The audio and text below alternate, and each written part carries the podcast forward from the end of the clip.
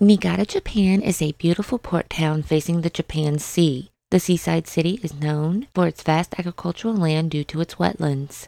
Niigata is a heavily populated area today known as the birthplace of many notable people in Japanese culture. The city is most famous for its rice, fish, sake, nuclear plant, and for being the setting of a 1935 classic novel called Snow Country.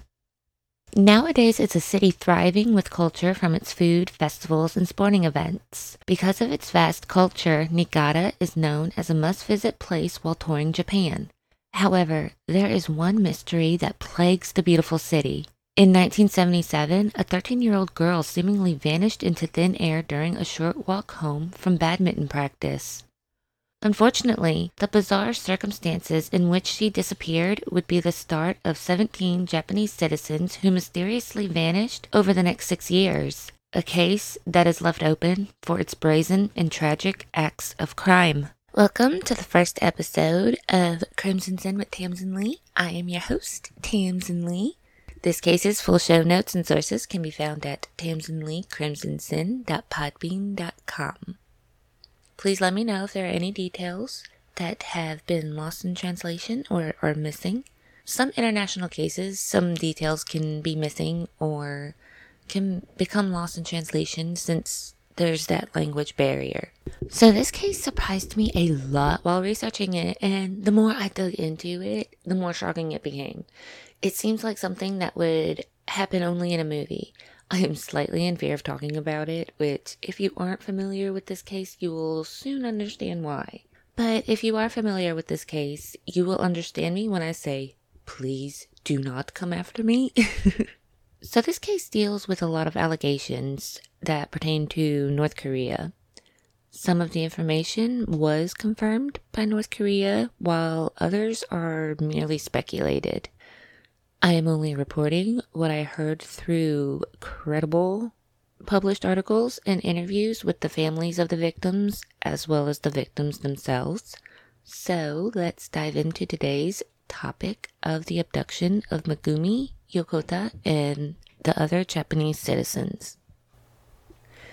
So the Yokota family called Niigata home. They lived in a cozy two story house that the Bank of Japan provided because Shigeru, the father, was the central bank's representative in the region. Niigata was a bustling port city in a peaceful, friendly, middle class neighborhood with about 800,000 people in the 1970s. Situated along the picturesque north coast of Honshu Island, it's the perfect place to enjoy the tranquility and the seaside. The Yokota family consists of Shigeru and Saki and their children, their daughter Megumi, and their twin sons Takuya and Tetsuya. Megumi was a cheerful and bubbly 13 year old girl who was like the sun to her family members. Like many her age, Megumi enjoyed singing and drawing.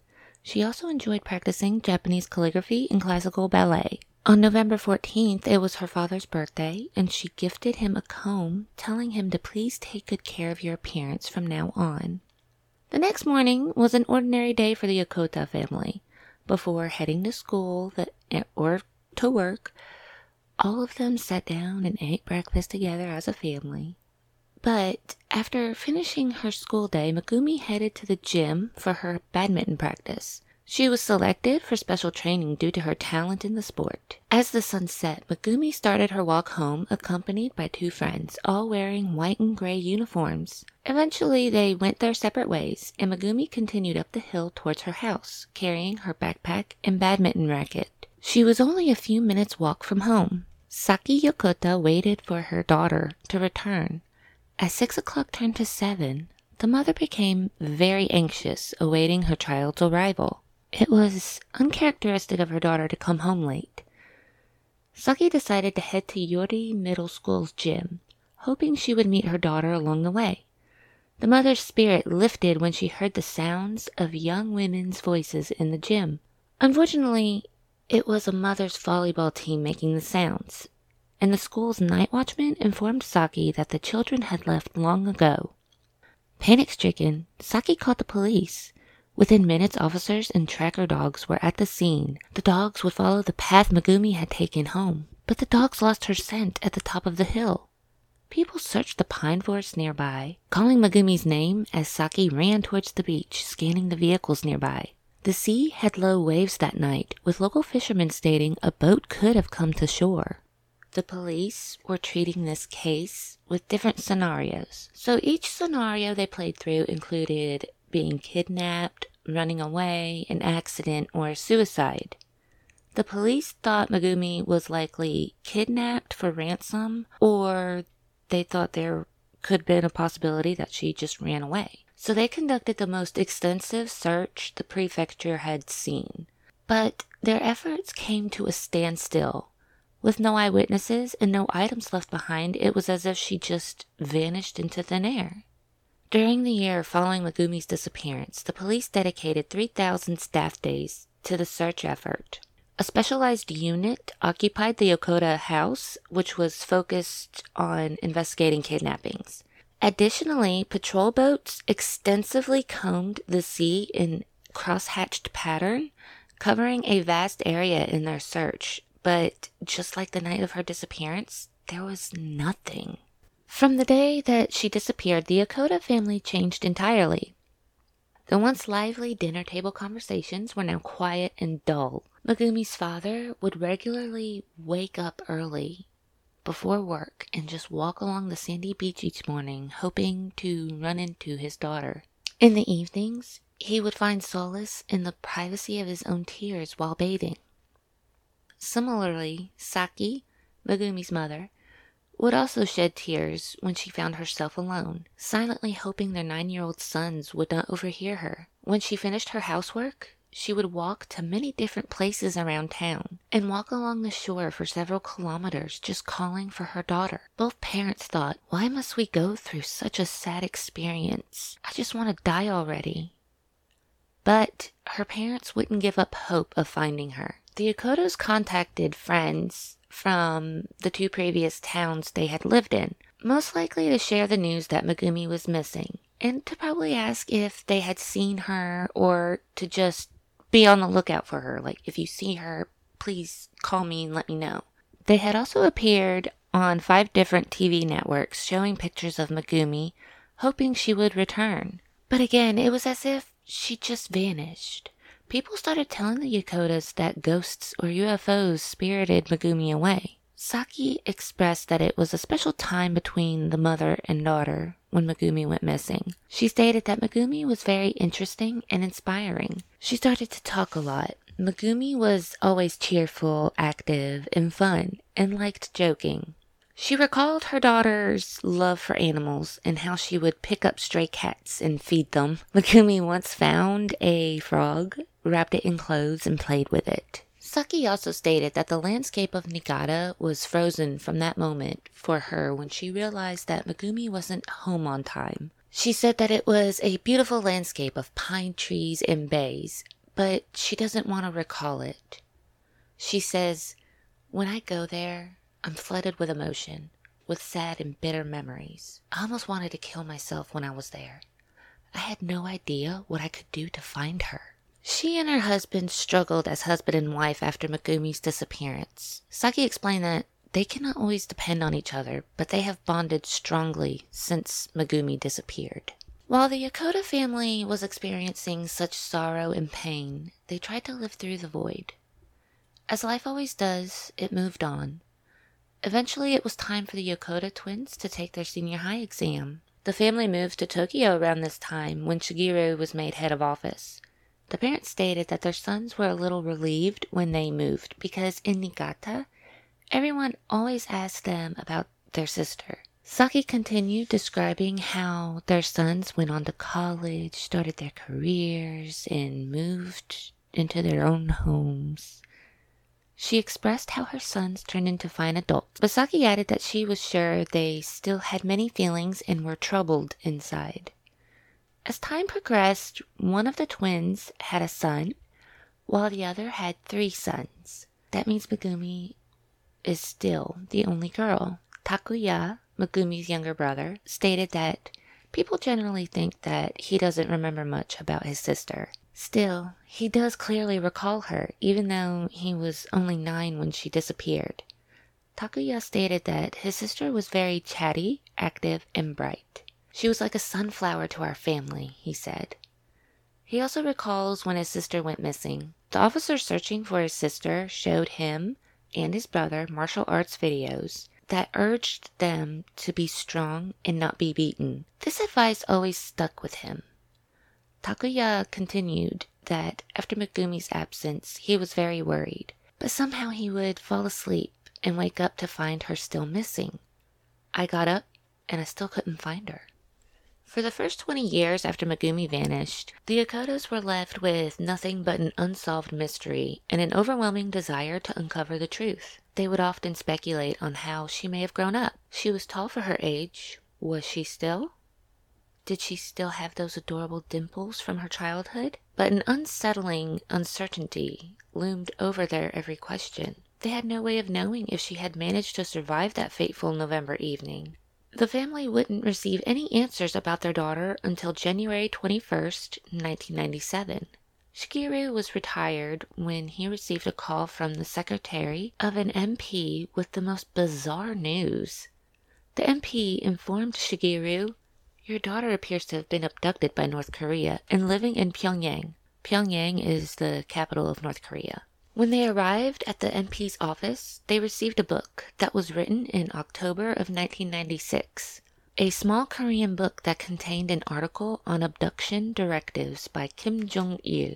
The editor came to Niigata to talk about this article, which was published by a research institute he had a small audience, but as soon as they heard about the details, they were like, that's gotta be Megumi.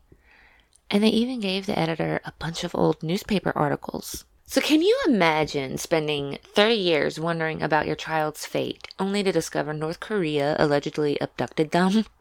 I can't even begin to understand the complex emotions that brings to the Yokota family. Imagine the hope that they felt that their daughter was alive, but also unsure of the physical and mental state she is in. So this begs the question why? Why was Megumi abducted? She was only a 13 year old girl when this happened. I mean, what use does any country have for abducting a child? Children do not hold any pertinent, pertinent information about governments or military secrets. But this information about their daughter not only brought up the question why, but also how do we get her back? So, how they got this information, it happened in 1993. A North Korean spy who defected to the South described in great detail a Japanese woman who matched Megumi's description.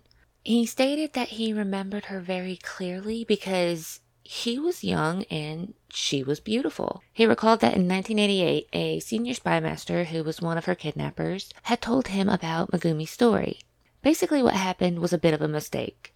According to the North Korean defector, nobody had actually planned on kidnapping a kid. These two agents were wrapping up a mission in Niigata and waiting on the beach for a boat to pick them up.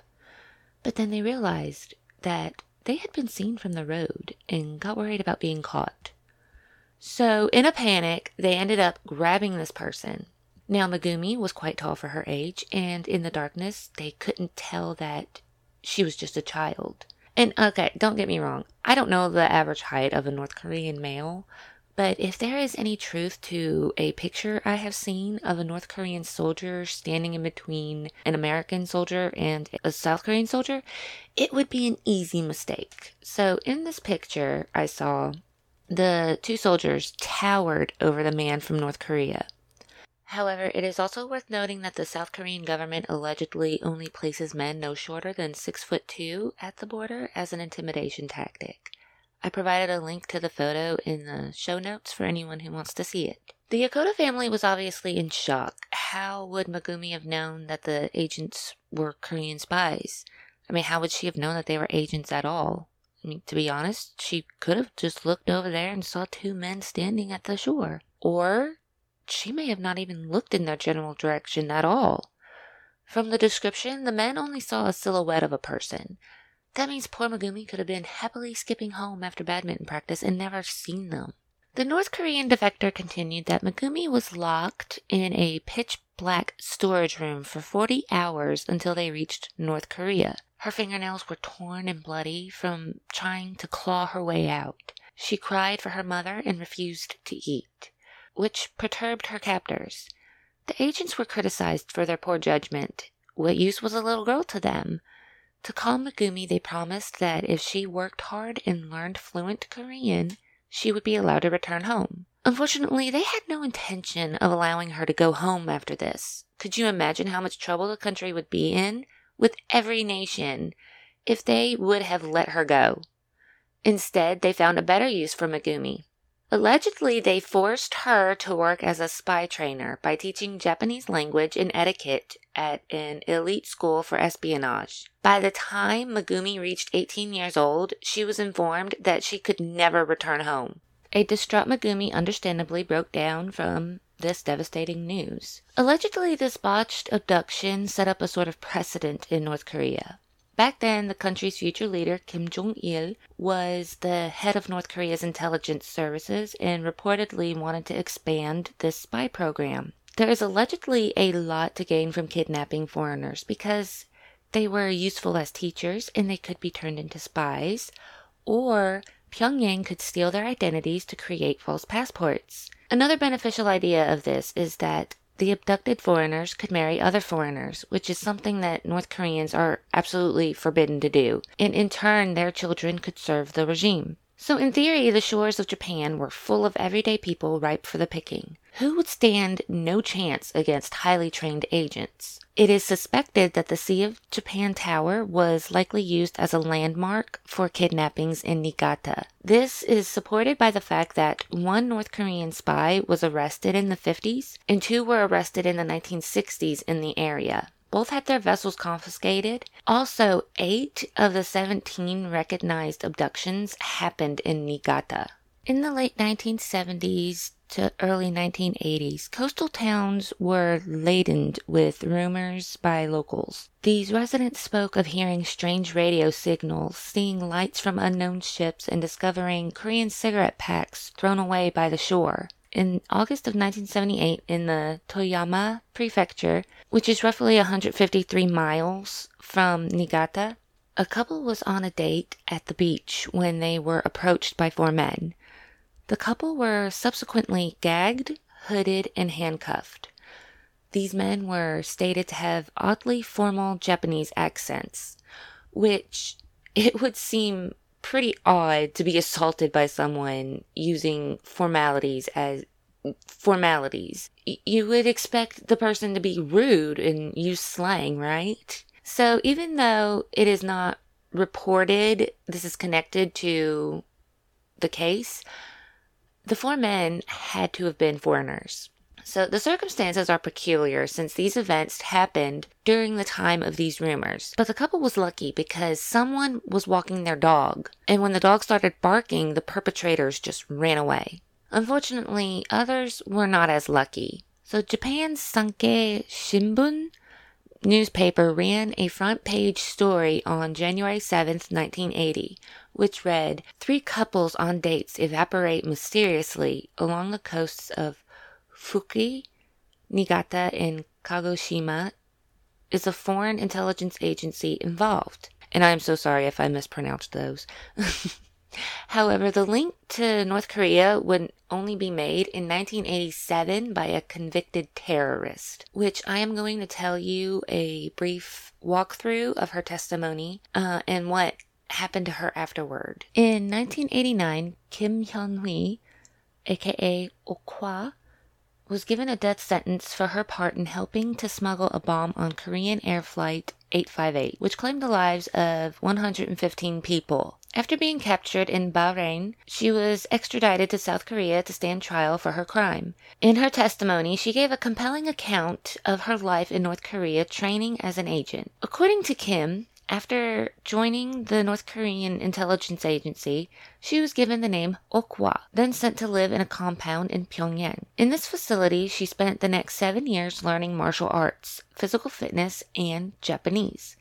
Kim stated that her teacher in Japanese language and behavior was an abducted Japanese woman going by the name of Lee Eun-hye, whom she lived with for almost two years. It was later confirmed that the Japanese woman was Yaeko Taguchi, Hyun-hee claimed that Taguchi would often cry when she spoke of how much she missed her children in Japan. Students at this compound were also shown propaganda films. At the end of her training, she was tested and required to infiltrate and memorize a document from a mock embassy. After this, she was sent to Macau to learn Cantonese and taught how to shop in supermarkets, use credit cards, and visit discos. All of these amenities are something that does not exist in North Korea, so this is necessary to be taught. By 1987, Kim Hyun-mi had traveled through Europe, Moscow, and Budapest, accompanied by a man named Kim Sung-il, in Budapest, the two of them were given fake Japanese passports and started posing as a daughter and father while touring Europe, and ultimately flying to Baghdad to prepare for their bombing mission. Hyun-mi claimed that she received a handwritten letter from Kim Il-sung, the leader of North Korea at the time of her assignment. She also claimed that the letter stated that if she were successful, she would no longer need to work as an agent. After they completed their mission, the two agents were apprehended in Bahrain when investigators discovered that their passports were fake. Sung Il bit a cyanide pill that was hidden in a cigarette. When Hyun-mi tried to do the same, the police officer snatched the cigarette out of her mouth before she was she could fully ingest the poison. After investigators were convinced that she was a North Korean spy, they flew her to Seoul, South Korea, heavily guarded, bound, and gagged. After eight days of being shown how prosperous South Korea was, being shown TV shows, news, and the affluent lifestyle that South Koreans had, she broke down and confessed to everything. In March 1989, she was sentenced to death for her involvement in the terrorist attack. However, South Korean President Roh Tae-woo pardoned her later that year because she was a brainwashed victim of the real culprit. In 1993, Hyun-mi wrote an autobiography titled The Tears of My Soul and donated the proceeds to the families of the victims of Flight 858. In 1997, she married a former South Korean agent who handled her case, and she has two children with him. In March 2009, she met the family of her Japanese teacher, Yaeko Taguchi. Yaeko Taguchi where she expressed her belief that she was still alive. I'm to get back to, I'm to get into the story of Yaeko Taguchi in a little bit, so, so stay tuned for that. But I'm to continue with Kim Hyun-mi right now. And according to a BBC News report in 2013, Hyun-mi's family that was left behind in North Korea were allegedly arrested and sent to work in a labor camp. So I would love to hear your opinion on the former North Korean spy. Do you think her punishment was fair after committing such an atrocious crime? I don't I don't know how I feel about it because it seems like someone should be held responsible for taking 115 people's lives. It seems like that she is somewhat trying to make her actions right by donating money to the victims' families and by sending a substantial amount of donations to Japan after the tsunami and earthquake, but I just don't feel that it really justifies her actions because money cannot bring your loved ones back. I also read that she is trying to help bring Megumi and Taguchi back for uh, to their families, even going to Japan to cook some of Taguchi's famous dishes that she made for Hyunmi in North Korea. So it is a bit of a conundrum because you feel like she's trying to make some kind of effort, bring some kind of peace to these people, but I I don't know how I feel about it. It seems almost like one of those situations where if you aren't a part of it, you won't be able to fully understand. But I still feel it's kind of wrong. Maybe not give her the death penalty, but maybe she should have been put behind bars. I, I don't know. This is just my opinion. Again, I don't know how I feel about it. So Tell me what your opinions are and how, how you feel about it. After learning that their daughter Megumi was still alive, the Yokotas wasted no time sharing their story. At first, they did not want to name their daughter in the media in case word got back to North Korea, but eventually they were persuaded to disclose her name. They needed to spread the news across Japan and beg the country for help. The family appeared on primetime TV, and questions began being raised in the Japanese parliament. After two months, the Japanese government acknowledged that Megumi Yokota was not an isolated incident, and that many Japanese citizens had in fact been abducted. Shigeru said that some people believed this to be a right wing conspiracy along with other theories. However, while they were ignored without much evidence, the families persisted. The Yokotas joined seven other families who formed a support group called the Association of Families of Victims Kidnapped by North Korea who demanded their loved ones to be rescued. The members of this group talked in great detail about their loved one's sudden disappearance. What little each member of the family knew of the crime, each abduction appeared to be opportunistic.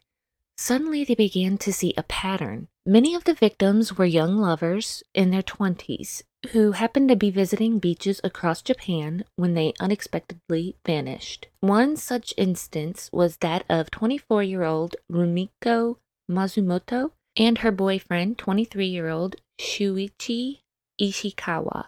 Nine months after Megumi's disappearance on August 12, 1978, Matsumoto went to watch the sunset with her boyfriend at a beach in Kagoshima Prefecture. She just told her family about her relationship with Shuichi during dinner the day before. The car was found at the scene still locked. Rumiko's sunglasses and wallet lay on the passenger seat. A camera filled with pictures the couple took that very day was found in the car, too. Investigators also found one of Shuichi's sandals close to the water's edge. Another such instance happened eight months after Megumi was abducted. I know I'm saying this wrong. Kaoru Hasuike was a 20 year old student at the time who was walking along the shore during the summer one evening with his girlfriend, Yukiko Okudo, when they were suddenly surrounded by agents, knocked out, and bundled in sacks into a boat. They were both told that the other was left behind, but after a few years in a small room in Pyongyang, they were reintroduced. The couple was allowed to marry in North Korea because married victims were seen as less likely to escape. Hasuike and Okudo had two children together while in North Korea. The Association of Families of Victims Kidnapped by North Korea saw a lot of pushback from the media and politicians.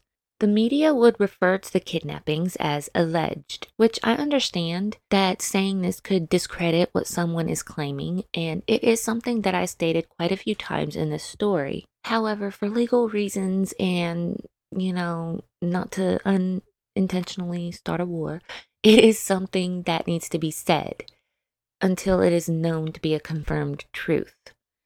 And it is also something I say because, you know, I don't want to go missing. Some of the politicians in Japan thought that the story was South Korean disinformation that was being used to discredit North Korea. Even though the families were receiving these negative views, they continued lobbying the government, drawing up petitions, and filling the airwaves with their stories for everyone to help them find their missing loved ones. The group even gathered 10 million signatures in a petition to pressure the government into releasing the full details of what they knew about the abductions and to rescue them. While the group was still making these cases known to the public, the disguised ships kept coming the North Korean ship would be disguised as a fisherman's boat. In December 2001, the Japanese Coast Guard reported seeing a fisherman boat and tried to make contact with the passengers on board. They fled, refusing to obey the Coast Guard's orders to stop.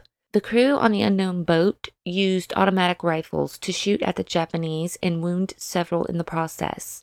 After a lengthy conflict, 10 crew members jumped off the rogue boat and drowned.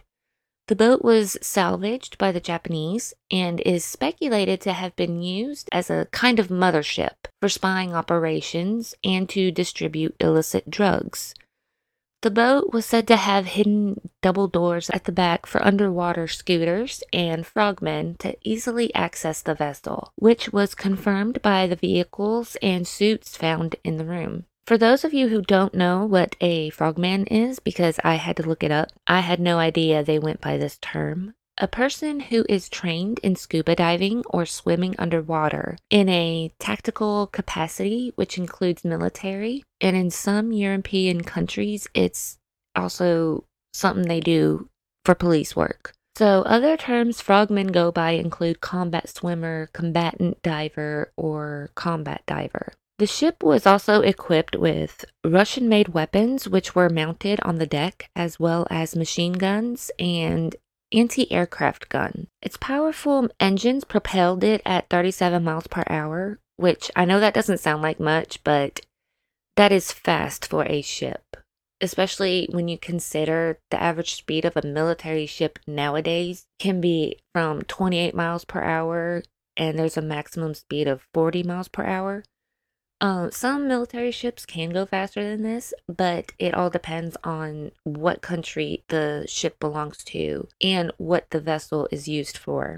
But back to the North Korean ship that was disguised as a fisherman boat. All of the crew wore Kim Il sung badges, and it is suspected that some of them were secret agents. Further investigations found that they had phone numbers containing Yakuza hitmen on their mobile phones. Two years after this, the Pong Su was intercepted by Australian Special Operations Command in NSW waters. NSW stands for New South Wales and is located near the bottom half of the east side of Australia. So it is odd that a random North Korean ship would be found here, right? Australian authorities searched the ship and revealed that not only was the ship modified for long voyages, it was carrying enough fuel and provisions for the occupants to travel around the world without needing to port. So they had enough provisions that they would ne- they wouldn't need to stop and replenish. That's just crazy that they had that much provisions on that one ship.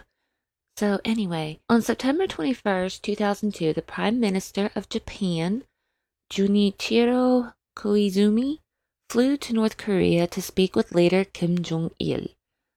The purpose of this meeting was to normalize Japan's relations with North Korea However, Koizumi was said to have walked into a diplomatic ambush. It was reported that Kim Jong il had apologized for the early morning meeting in Pyongyang, but the prime minister's anger did not stem from the early morning hours. During the meeting, Kim Jong il requested food aid and investment from Japan after North Korea suffered a horrendous famine in the 1990s, which is speculated to have killed approximately 2 million of its citizens.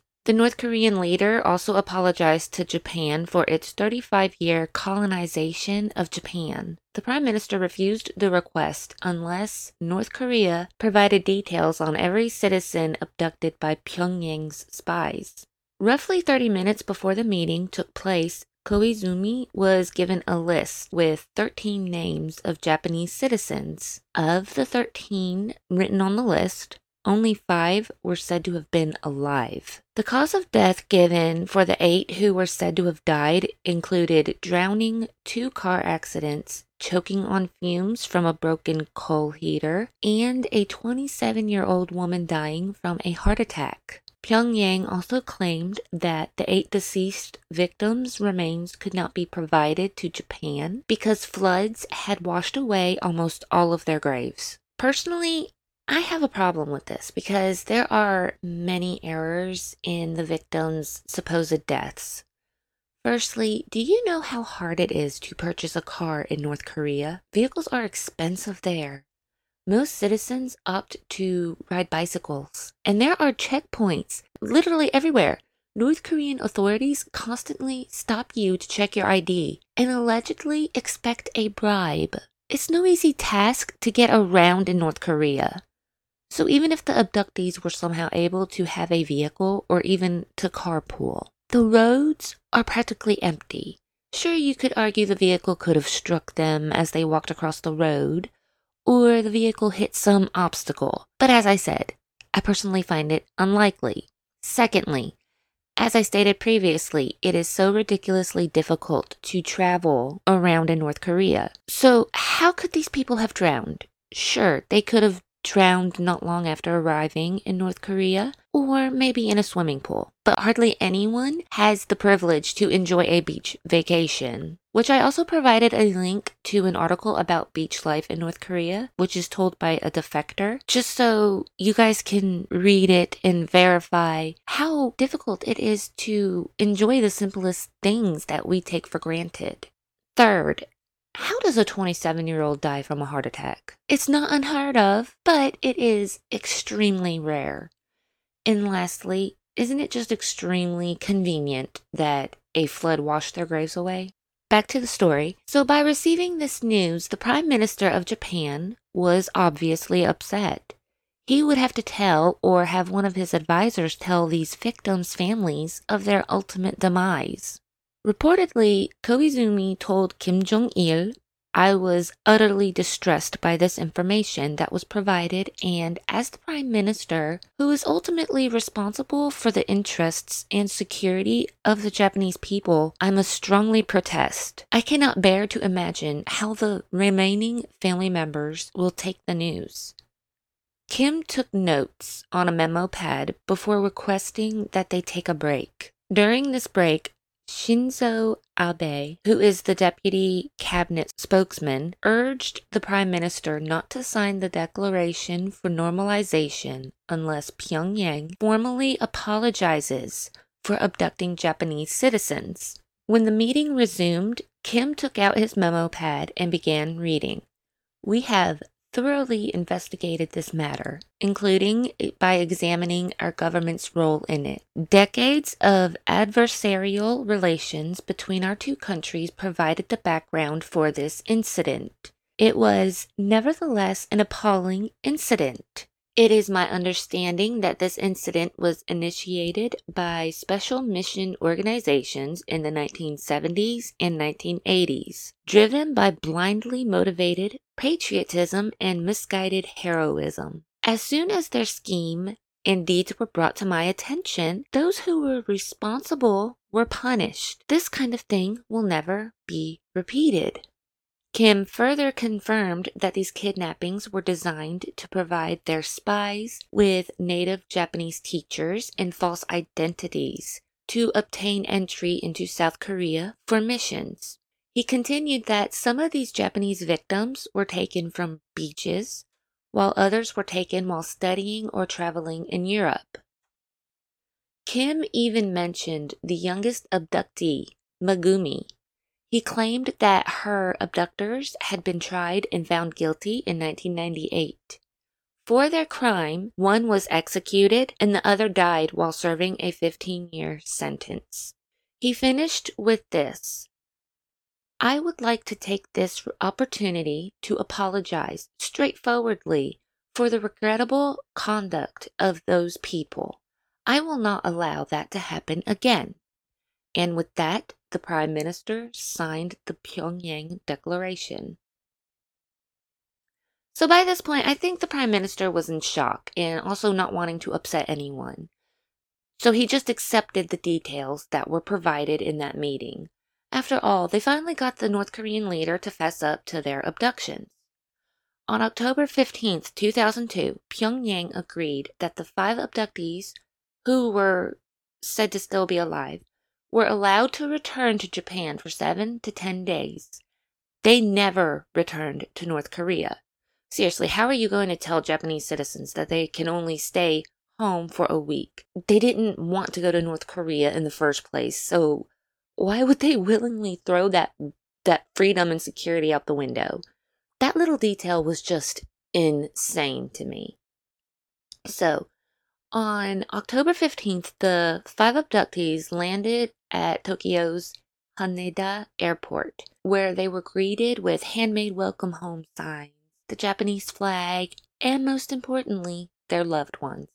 They all stood hugging and sobbing on the tarmac.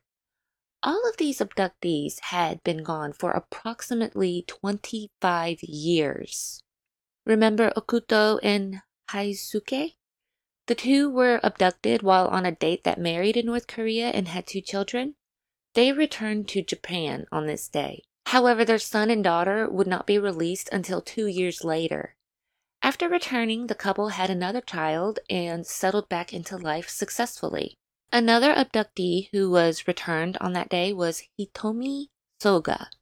She was a 19 year old nurse who was kidnapped with her mother, Miyoshi, who was 46, after going shopping on August 12, 1978. She was separated from her mother and was never heard from again.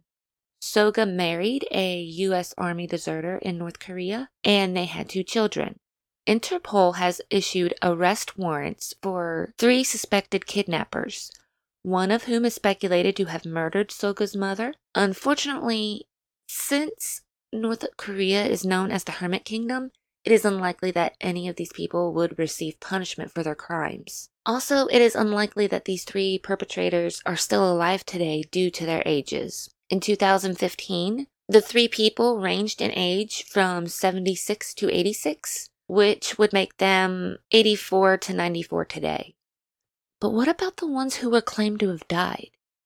How do you get those people back? As I stated in the meeting between Japan and North Korea, Kim Jong il mentioned Megumi Yokota, North Korea initially claimed that Yokota died on March 13, 1993. However, they stated that this was a mistake and that she hanged herself in a pine forest on the grounds of Pyongyang Mental Hospital, where she was being treated for depression on April 13, 1994. To support this, Pyongyang produced a certificate that was stated to be a hospital death registry.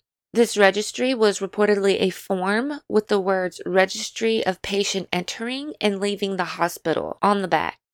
However, entering and leaving the hospital was suspiciously crossed out several times, and the word death was written instead. Japan conveyed its suspicions about the document to North Korea. The Yokota family does not believe that Megumi killed herself. In fact, Saki found the details of Pyongyang unsettling she told the Washington Post in 2002 In Niigata, we had pine forests. I'm sure she missed them. I'm sure she was very lonely. For a minute, I thought maybe she longed so much for us, and she couldn't come back to that. In an instant, she took her own life. I cried, but in the next minute I said, No, that could not have happened. I do not want it to have happened. I don't want her to have gone through that. Fuki Chimura, an abducted Japanese woman, stated that Megumi had moved next door to her and her husband in North Korea in June 1994. They claimed that Megumi had lived next door to them for months after her supposed death. Two years after providing a questionable death certificate, North Korea sent Megumi's supposed ashes, ashes to her family which arrived on the 27th anniversary of her abduction. The Yokotas had a DNA test performed on the ashes using the umbilical cord of Megumi that they kept when she was born. Keeping the baby's umbilical cord after birth is a Japanese tradition. The DNA test showed that the samples did not match. The scientists later reported that the results were inconclusive because the samples could have been contaminated. However, it is alleged that North Korea had sent bones claiming it was Karu Matsuki, an abductee who supposedly died at 42. The remains included a jawbone fragment that a dental expert stated belonged to a 60 year old woman. So, how do you rescue a person whose captors claim they are dead? The Yokotas are not the only family whose loved one was said to have died while in North Korea. The young office worker who shyly doted on her new relationship in 1978, Rumiko Matsumoto, was on the list of deceased. She is the 27 year old woman who was claimed to have died of a heart attack. Because there is no family history of heart failure, her family refuses to accept their explanation of her death. Her younger brother, Teruaki Matsumoto was 22 studying fishery in Hokkaido at the time of his sister's abduction. Rumiko and Teruaki's father, Shoichi, died of lung cancer in 2002, and their mother, Nabuko, made it to 90 before passing away in 2017. The parents lost their chance of ever meeting their daughter again but Teruaki still fights for the chance of seeing his long lost sister. However, he never felt that he was obligated to fight for his sister because of his parents. They never made him feel that now that they were older, it was his turn to fight. He wanted to fight for his sister's return. Many of the abductees' family members feel this way. It is an issue that needs to be addressed and resolved. Takuya Yokota, Megumi's younger brother, was only 30 years old when he felt the need to step in place of his parents. The parents of these victims are aging and cannot travel to faraway places anymore. It takes a toll on their bodies. In 2021, only two parents of the acknowledged 17 victims remain alive. Saki Yokota is the youngest mother at 87 years old. In my research, I could not find if the other parent is still alive today, but considering Saki's age, I presume it is unlikely. Megumi's father passed away in 2020, another parent who lost his chance to see his daughter one last time. He went to the hospital in April 2018, fighting every day to hang on just a little longer. A picture of Megumi stayed by his bedside. He even carried that comb he received as a gift the day before her disappearance in his pocket. It stayed in his pocket every day. Koichiro Iizuka has fought for the return of his mother. She was abducted when he was only 16 months old. He is now 45. His mother, Yaeko Taguchi, was a 22 year old nightclub hostess working to provide for her 16 month old baby son and 3 year old daughter after going through a divorce when she was abducted in June 1978. Just like the others, she disappeared under mysterious circumstances. And the authorities were alerted when she failed to pick up her children from daycare. Koichiro was adopted by Yaeko's brother, Shigeo Iizuka, and raised as his fourth child.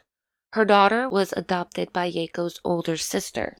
Understandably, he knows nothing of his mother and calls her Yaeko-san, or Miss Yako. She is an abductee that is claimed to have died in a car accident. Until he was 22 years old, Koichiro only knew of his dad and mom as Shigeo, his uncle, and Aiko, which was his aunt. He had no idea just how complex his life truly was. When he was 22, he had a job that required training abroad. To obtain a passport, he needed to get the family registration papers. This is how he found out about his biological mother. His adoptive dad brought him to lunch and explained that his younger sister was his mother then proceeded to tell him about the North Korean spy who claimed she was taught Japanese by Yaeko Taguchi, a claim that was later confirmed by Fuki Chimura, a returned Japanese abductee, who stated that Yaeko shared accommodation with her. In 2004, Koichiro made it publicly known that he was the son of Yaeko Taguchi. Koichiro and Shigeo traveled to Busan in 2009 to meet the former Korean spy, Kim Hyun-hui, to learn about Yaeko after her abduction. Shigeo passed away on December 18, 2021. The life of Megumi Yokota after abduction remains a mystery, with little leaks slowly dripping from the Hermit Kingdom. It is said that in 1986, at 22 years old, Megumi married Kim Young Nam, a South Korean who was speculated to have been abducted. Megumi and Young Nam had a daughter the following year named Kim Eun Gyung. Young Nam has since remarried. In June 2006, he was allowed to have his family from South Korea visit him. During this visit, he confirmed that Megumi had committed suicide after suffering from depression. He also claimed that there were multiple attempts before she succeeded in 1994. Young Nam also claimed that the remains that were returned in 2004 were genuinely Yokota's. His statements were widely dismissed, with people claiming that Young Nam repeated the official Pyongyang line. Megumi's father claimed that it appeared Young Nam was not allowed to speak freely during his interview in Pyongyang. He stated that it seemed as though young Nam was restricted in terms of what he could say. It appeared as though he was reading from a script. Many believe Megumi is alive today. In November 2011, it was reported by a South Korean magazine that a 2005 directory of Pyongyang residents listed a woman named Kim Un-gong, whose birthday is the same as Megumi's. The directory also showed that Un-gong's spouse was Kim Yong-nam. On November 18, 2011, Japanese government sources reviewed this information but have not concluded the identity of the woman listed. Sources later suggested that Kim Un-gong was Megumi's 24-year-old daughter. In March 2014, Megumi's parents finally met with their granddaughter Kim Un-gyong. Fearing that Japan wouldn't return Un-gyong, they met in Mongolia. During this visit, they were also allowed to meet 24-year-old Un-gyong's own daughter. The Yokotas did not ask if Megumi was alive because they knew she wouldn't speak freely, nor did they feel that she would tell them anything but what she was only allowed to say. It is also speculated that Kim Un-gyong, Megumi's daughter, works with Kim Jong-un's younger sister, Kim Yo-jong. It is reported that she is protected by the ruling dynasty and is a member of the elite in North Korea working with Kim Yo Jong in the same department.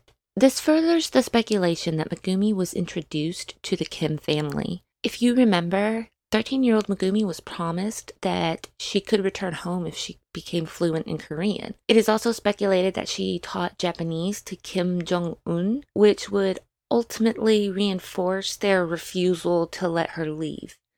If true, Megumi would be known as one of the rare, privileged elite known as the admitted. This would also mean that she knows too much. So Megumi is only one of the 17 people who the Japanese government recognizes as having been abducted. While North Korea only admitted to stealing 13 citizens, claiming they had no involvement with the remaining four. However, on the national police list, there may be 861 cases, which I think this list may be may just be a missing persons list, or maybe these 861 cases have similar circumstances. Because five of the 13 abductees have been returned, Pyongyang feels the issue is resolved. However, Japan and many others feel the opposite. Unfortunately, the families of the abductees are aging fast and will likely never see their loved ones again. However, they keep this human rights issue ever present in Japan. Naoki Shida is the director of Niigata's Prefecture Abduction Office and organizes films, animes, and 40 exhibitions a year on the issue.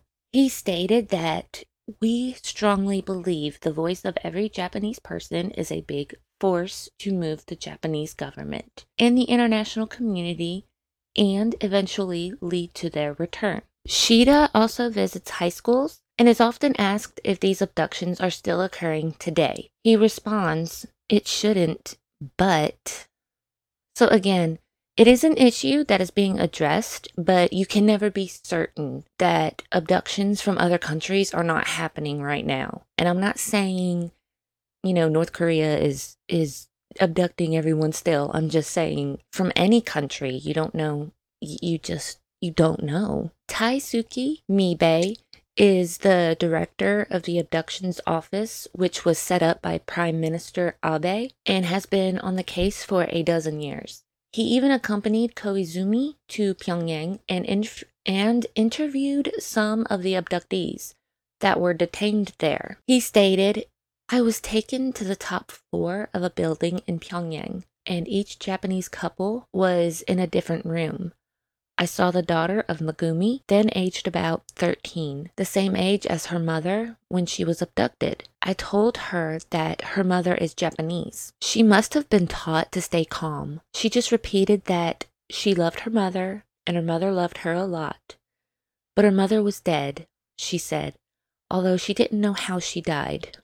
There have been documentaries made about Megumi and other kidnapping cases, such as 2005's Kidnapped, the Japan North Korea abduction cases, 2006's Abduction, the Megumi Yokota story, and 2007 and 2008's Megumi. A special aired in Japan in October 2006 called Reunion Megumi Yokota's Wish. Yokota's parents even supervised the creation of two mangas titled Megumi and Dakan. The Japanese government also produced an anime adaptation of the Dakan manga, which is about the returned victim Karu Hasuike. Also in 2010, the Shinjuku Theater performed a stage adaptation of Megumi's life. The Pledge to Megumi centers on Yokota before and during her abduction by North Korea, with a fictional ending where she was reunited with her parents. That has that would be such a sweet ending. and that is it for today's case. While everyone that was taken is important, I think Megumi Yokota is probably the most famous because she was so young. On top of that, the speculations on how well she performed her tasks and became one of the admitted has many talking about her. I just want to say, I hope all the families keep fighting for their loved ones and eventually receive the answers they deserve. This case was very complex with so many details, and I'm kind of saddened that it didn't really have it didn't really have a positive ending it's kind of like it's not a it's not a bad ending it's just kind of more unresolved it's more unresolved than anything and i I really hope that the Yokotas and all the other families do have their loved ones returned. So, what are your thoughts about this case? Do you think these families will ever receive the answers they deserve or any justice? Do you think Kim Hyun Mi was given enough punishment, or what do you think? What are your thoughts about all of that? Thank you for listening to today's case about Megumi Yokota and the other 17 missing Japanese citizens, which I'm guessing it, it would actually be 12 because five of them five of them were returned. So again, Thank you for listening. Please leave any comments or reviews. And also, if you have a case that you would like me to look into and talk about on here, please leave that in the comments. In the show notes, I have a way for you to send me an email with the cases you may want me to cover. So, anyway, thank you for listening. Stay safe, and I will see you again for the next episode. Bye.